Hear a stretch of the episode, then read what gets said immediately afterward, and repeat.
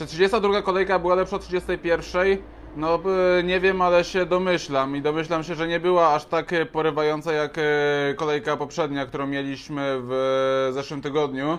I weekendowe granie troszeczkę nie spełniło naszych oczekiwań, ale po to powstał dzisiejszy wtorkowy flash, żeby omówić wszystko, co działo się na włoskich boiskach na poziomie Serie A właśnie na weekendzie. I to jest taki, wiecie, odcinek na szybko, bo po trzydziestej drugiej od razu przychodzi trzydziesta trzecia kolejka, więc sprężamy się, bo nie ma czasu. No i czas opowiedzieć o meczach z trzydziestej drugiej kolejki. Aha, jeszcze bym zapomniał. Podcast z Olkiem ukaże się w piątek, bo póki co nie, po prostu nie możemy się wszyscy z sobą zgrać. Każdy z nas ma swoje obowiązki, wiecie jak jest. Ale na razie jedziemy z odcinkiem numer dwa, jeżeli chodzi o flesze i trzydziestą drugą kolejką. Pierwszy mecz Lazio-Sassuolo, czyli Lazio, które już wcześniej porażką z Lecce czy porażką z Milanem, a niektórzy mówią, że, że porażką z Atalantą, definitywnie wypisuje się z walki o mistrzostwo Włoch. Bo jeżeli nie potrafisz dowieść jeden do zera z Sassuolo, no to, znaczy nawet tego remisu, no to umówmy się, nie, nada, nie nadajesz się. Co jest ciekawe, Lazio przegrywa mecz w ostatniej minucie, Giacomo Raspadori, zawodnik dwudziestoletni, zdobywa swojego pierwszego gola na poziomie Serie A i to jeszcze w swoim piątym spotkaniu, więc no jest generalnie ostro. szesnasta bramka, Francesco Caputo wyrównuje swój dorobek z zeszłego sezonu, więc trzeba chwalić, trzeba życzyć, żeby tylko ten dorobek się powiększał, a zablokowała się Ciro Immobile, więc polska część fanów Serie A już zaciera ręce, bo wie, że raczej lewemu może tego złotego buta nie odebrać. Także inaczej, Lazio przegrywa, jest ex aequo z Interem na drugim miejscu w tabeli Serie A i tylko jeden punkt straty ma do nich Atalanta i co w ogóle... Szkoda gadać o tym Lazio. Było fajnie przez, przed lockdownem, teraz jest po prostu obraz nędzy i rozpaczy. Jeszcze porażkę z Milanem dało się jakoś wytłumaczyć, ale porażki z Lecce i wyrwany w ostatniej chwili remis z Sassuolo to jest dramat. Brescia A S Roma, czyli w zasadzie czy jest tutaj dużo do mówienia. No, pojawiły się demony sprzed lat, że przyjeżdża Roma na Bresci, wtedy co kontuzji doznał Julio Sergio, podobnie jak dziewięć lat temu. Że wszystko sprowadzało się do tego, że Brescia pod, podkopana porażką z Torino już jest pogodzona z tym, co ją czeka. I mimo tego w pierwszej połowie grała dobrze, bo kilka tragicznych błędów Ibaneza mogły się dla Giallorossi skończyć tragicznie. No a w drugiej połowie zaczęła się kanonada. Najpierw Federico Fazio, później bramkę zdobył Nikola Kalinic, chociaż ja na pierwszy rzut oka, ja, wiecie, że ja tego piłkarza po prostu uwielbiam, jest po prostu dla mnie archetypem prawdziwego napastnika. Ja myślałem, że jak on piłkę skleja, to on, on tej bramki nie strzeli. No i e, radość wszystkich kibiców w Calcio, bo Nicolo Zaniollo zdobywa kolejną bramkę w barwach Giallorossi w tym sezonie, pierwszą po zerwanych więzadłach krzyżowych. Więc tutaj Romę chwalimy, no i ganimy bramkarza Andrenacciego, który zagrał skandaliczne zawody i w sumie to po jego błędach padały bramki dla Rzymian, a przy drugim golu Kalinicia zamiast wystawiać ręce do bronienia to je chował, więc tutaj w dużej mierze jazda z nim, na Brescia wiadomo, no, co ja będę, będę o Brescie opowiadał, jest po prostu słaba. Juve Atalanta dwa do dwóch, czyli hit tej kolejki Serie A, można powiedzieć, jeżeli patrzymy na statystyki, na wszystko inne, nas nie zawiódł. Bramki padały, wszystko było fajnie. Mogło dojść do sensacji, że Atalanta by pokonała Juve i nagle by się włączyła do walki, może nie o mistrzostwo, bo też naprawdę brzmiałoby kuriozalnie. No ale gdyby Atalanta wygrała ten mecz, to by się znalazła dziewięć punktów za Juve, a dalej ma szansę na bycie wicemistrzem Włoch, więc spoko. Wyrwana z kontekstu wypowiedź Gasperiniego o tym, że gwiżdże się ręki w polu karnym po prostu totalnie od czapy, ale mimo wszystko, mimo wszystko stwierdził, że te karne były prawidłowe. Ja też jestem w stanie się przychylić do tego, że po prostu no dwa razy piłkarze Atalanty zagrywali ręką i kończy się w sumie na tym, że w tym momencie nie szuka się we Włoszech sposobu na to, jak zdobyć bramkę, tylko jak nastrzelić przeciwnika w rękę, żeby był rzut karny, bo przepisy są niesamowicie niejasne i gwiżdżą absolutnie wszystko. Ale tutaj karne akurat prawidłowe. No i Juve ucieka w ostatniej minucie spod topora. Ronaldo zdobywa dwie bramki z rzutów karnych i tutaj mamy ściągawkę. Jeden gol za Ciro Immobile. Ronaldo już tych goli ma dwadzieścia osiem, Immobile ma goli dwadzieścia dziewięć, więc nawet mamy ożywiony wyścig o koronę króla strzelców. Dalej mamy już niedzielę i siedemnasta piętnaście w Genui Genoa kontra Spal. I kolejny zespół, który jest absolutnie nie do odratowania, czyli Spal przegrywa na Genoi dwa do zera, czyli na dobrą sprawę z drużyną, przeciwko której walczą, znaczy walczyliby o utrzymanie, gdyby coś sobą reprezentowali. A tak to przegrywają dwa do zera. Fantastyczny gol Lasse Schöne z rzutu wolnego. Wcześniej wiekowy, ale wiecznie żywy Goran Pandew otwierał wynik spotkania. No i Genoa dalej nie jest pewna, bo jest tylko i wyłącznie jeden punkt nad kreską. Ale po tej porażce Torino można śmiało stwierdzić, że może być naprawdę ostro pod sam koniec, bo są tylko cztery punkty różnicy, a niedługo te zespoły się ze sobą spotkają, więc tutaj walka o utrzymanie to jest jedyne, o czym się będziemy podniecali w najbliższych dniach, jeżeli chodzi o Serie A. Tak czy inaczej, Genoa zdobywa ważne trzy punkty, a Spal, no, Spal już się buduje na Serie B, tutaj nie ma co w ogóle powtarzać. Pytanie tylko, jakim to wyjdzie. Dalej. W późniejszych godzinach mieliśmy spotkanie Udinese z Sampdorią, czyli naprawdę mecz totalnego rollercoastera, gdzie na początku bramkę zdobył Kevin Lasagna, później Fabio Quagliarella z kolejnym golem, chociaż w tym sezonie nie wali tak jak w poprzednim, ale dziesięć goli dalej robi furorę, biorąc pod uwagę fakt, że już ma trzydzieści siedem lat i gra w bardzo słabej Sampdorii, bo no, to po prostu nie wygląda w tej Sampdorii, nic, nic się nie klei w tym momencie. Ale dalej były wonderkid Federico Bonazzoli. No i wszyscy myśleli, że będzie remis, a tu Bram Noiting zagrywa ręką, nie ma tego gola i Sampdoria pieczętuje wygraną nad Udinese golem Manolo Gabbiadiniego, dzięki czemu ma trzydzieści pięć punktów, tyle samo co Udinese i ucieka na miejsce numer czternaście. I mimo tego, że dalej nie jest pewna utrzymania, to jestem w stanie się założyć, że tutaj nie będą mieli z tym najmniejszego problemu, a komplikują sprawę takiemu na przykład e, Torino. E, dalej e, mamy mecz Parmy z Bolonią, czyli mecz, który sobie obejrzałem właśnie, jeżeli miałem co, cokolwiek do wyboru, to wybrałem właśnie ten mecz, bo derby e, della, e, dell'Emilia chyba to się nazywa, tak, to są derby dell'Emilia, bo chciałem powiedzieć derby dell'Enza, ale tutaj e, to, to już byłaby totalna wtopa wizerunkowa dla mnie i pokaz wybitnej niewiedzy. Derby dell'Emilia. Czyli Bolonia, która szybko zyskała prowadzenie, prowadziła dwa zero i mi się wydawało, że, do, że ten mecz zostanie dowieziony i będę sobie pluł w brodę, że musiałem pilnie wsiadać w tramwaj i jechać do baru na mecz, bo potem patrzę, a tu dwa dwa. I patrzę na powtórkę, a tu rzeczywiście najpierw Jasmin Kurtić, a później po dwustu osiemdziesięciu sześciu dniach bramkę na poziomie Serie A zdobywa Roberto Inglese. No i to były naprawdę emocjonalny rollercoaster, bo Parma w ostatnich tygodniach totalnie zawodzi. A takim remisem z Bolonią mogą się naprawdę podbudować przed najbliższym meczem z Milanem, który notabene będzie już jutro. Dalej mamy spotkanie Fiorentiny z Hellasem Weroną, czyli było to jedno wielkie męczenie buły z tego, co mówił kolega, który ten mecz oglądał. Pomimo tego, że fantastycznego gola zdobył Davide Faraoni w pierwszej połowie spotkania, to Fiorentina naprawdę męczyła się z Hellasem i nie wyglądało to w ogóle fajnie, ale... nie przypominam sobie drużyny trenera Giuseppe Jaciniego, która grała fajnie, atrakcyjnie i przyjemnie dla oka. To zawsze mi się kojarzyło z tym, że byle jakiś wynik dowieść, a potem, a potem zobaczymy. Tak czy inaczej Fiorentinie się udało. Bramkę zdobywa Patrick Cutrone, który po raz kolejny zdobywa gola w doliczonym czasie gry, tym razem na wagę remisu. No ten gol mnie akurat jakoś specjalnie cieszy, bo, bo to jest dalej Patrick Cutrone. Jakikolwiek by on nie był, to dalej z Patrickiem Cutrone dla mnie. A Werończycy i tak mają dobry wynik, i tak mają niesamowity wynik na przestrzeni całego sezonu i nic tylko ich chwalić. Coś więcej powiedziałbym o meczu Cagliari-Lecce, ale tego spotkania po prostu nie oglądałem. No, jedyne co jest warte odnotowania to dziewięćdziesiąt minut Sebastiana Walukiewicza, ale on gra ostatnio w ekipie Izolanich cały czas.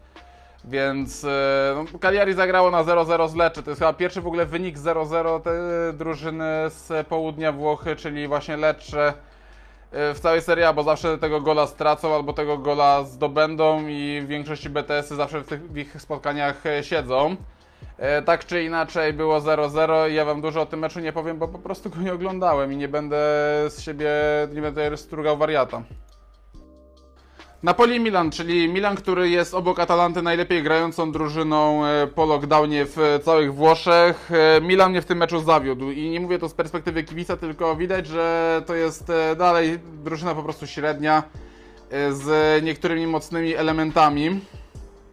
I takie mecze jak pełna intensywność z Lazio czy z Juve spowodowały, że na Napoli wyszli po prostu oparami sił i po prostu chcieli wygrać. Myśleli, że Napoli się samo podłoży, że Rino nie zrobi krzywdy. No i ten Rino prawie zrobił krzywdę, bo w pierwszej połowie Milan nie istniał. Ibrahimowicz grał skandaliczne zawody, w ogóle cały mecz. No, obok Andrei Contiego, najgorszy na placu. Ja do Andrei Contiego to w ogóle mam jakiś mam komunikat, że przestań mi Milan szkalować, ty Atalanciarzu. No, wi wiadomo do czego pije dzisiaj. Natomiast e, wracając do meczu, no, Andrea Conti totalnie zawala bramkę z e, Giovanniego Di Lorenzo. Wiem, że tam był błąd Donnarumy, że, nie, że źle sparował piłkę, ale te, tego krycia to ja po prostu nie pojmuję. Wiedząc, że jest Lorenzo Insigne na lewej stronie, którego trzeba pilnować, to Conti jest nie wiadomo gdzie. I to jest... Słuchajcie, ludzie mówią, że konfliktem tragicznym jest wybór między dwiema partiami w Polsce, a dla mnie konfliktem tragicznym jest to, żeby wybrać, czy wolę mieć na prawej obronie Kalabrię, czy wolę mieć Contiego. To jest jeszcze gorszy wybór, bo tutaj nie ma nawet mniejszego zła. Później kolejnego gola dokłada Mertens, Frank Kessié trafia z rzutu karnego, drugi mecz z rzędu z golem Iworyjczyka, ale... No, nie no, do, do niego nie ma teraz co się czepiać, bo naprawdę gra dobre zawody.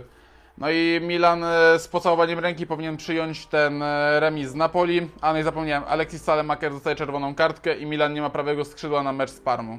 Więc no, jest srogo. No i ostatnim meczem w tej kolejce będzie było starcie Interu z Torino, gdzie wydawałoby się, że to będzie mecz jakichś totalnych flopów, kiksów i jednej wielkiej paranoi, biorąc pod uwagę fakt, jak padł gol Andrei Belottiego. Bo ja nie wiem, co, co miał na myśli. Nie wiem, co miał na myśli Samir Handanović, kiedy wyjął tą, wziął tę, tą piłkę, ona mu upadła, no i Belotti zdobył bramkę. No, fantastyczne zachowanie, przytomność umysłu Belottiego. I moje pytanie, kto go krył w tej akcji? No, interpretację zostawię wam. Natomiast Inter, który w pierwszej połowie wygląda naprawdę fatalnie, drugą połowę po prostu zamiótł, bo najpierw fantastyczny gol Ashleya Younga, później bramkę zdobył Diego Godin, bardzo mocno krytykowany, no i po rykoszecie Lautaro Martinez. I z Torino nie ma co zbierać.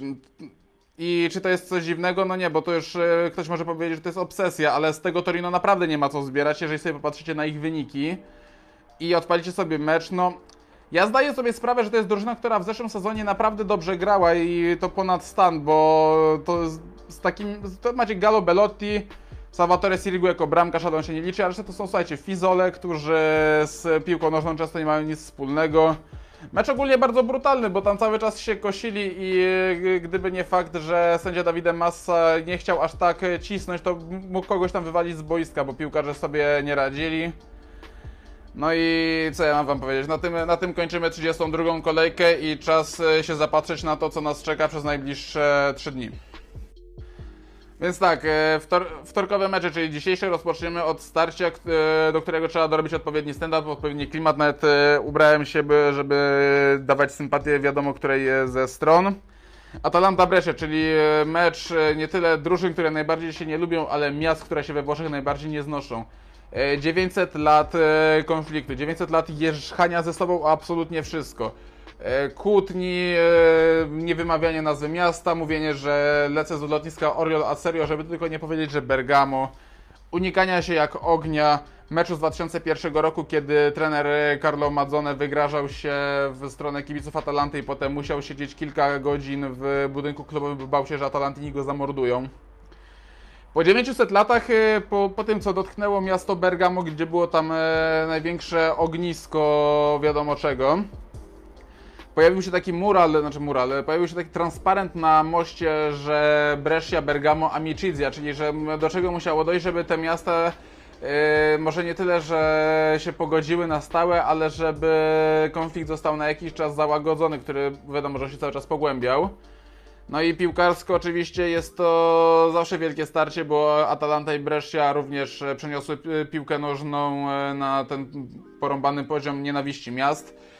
Te derby będą miały zupełnie inny wymiar, ponieważ będą rozgrywane bez kibiców i kibice Atalanty mogą być, mogą sobie pluć w brodę, bo na pierwszy mecz z Brescią się nie wybrać, zorganizowaną grupą uznali, że bilety są za drogie, nie będą się bawili w karty kibice i oni nie pojadą na Brescię. Natomiast teraz w ogóle nikt nie zobaczy tego spotkania, bo poza dziennikarzami. Jaki jest mój typ? Mój typ to jest jedynka. Atalanta po prostu tą Brescię rozjedzie w tym momencie dla swoich mieszkańców, żeby jeszcze bardziej podnieść morale, a Brescia po prostu nic nie gra. Następne mecze tej kolejki numer trzydzieści trzy, czyli jutro mamy spotkanie Milanu z Parmą o dziewiętnastej trzydzieści. I biorąc pod uwagę fakt, że Parma się uratowała w ostatniej chwili i że z Milanowi się z tą Parmą nie gra za wygodnie, mimo tego, że bilans jest dwa jeden zero po powrocie Parmy do Serie A. Stefano Pioli zapowiedział generalnie rotację w składzie Milanu na ten mecz. I mimo wszystko wydaje mi się, że Milan, mający nóż na gardle, musi tą Parmę dojechać, bo zaraz Roma im na tyle ucieknie, że eliminację Ligi Europy to będzie... No to, to będzie rzeczywistość, a Milan chce tych eliminacji na siłę uniknąć. Dalej, Bologna-Napoli, no to tutaj Bologna może być podłamana tym meczem z Parmą i Napoli z Milanem zagrało fantastyczne zawody dwójka. To bez dwóch zdań tutaj typ dwa.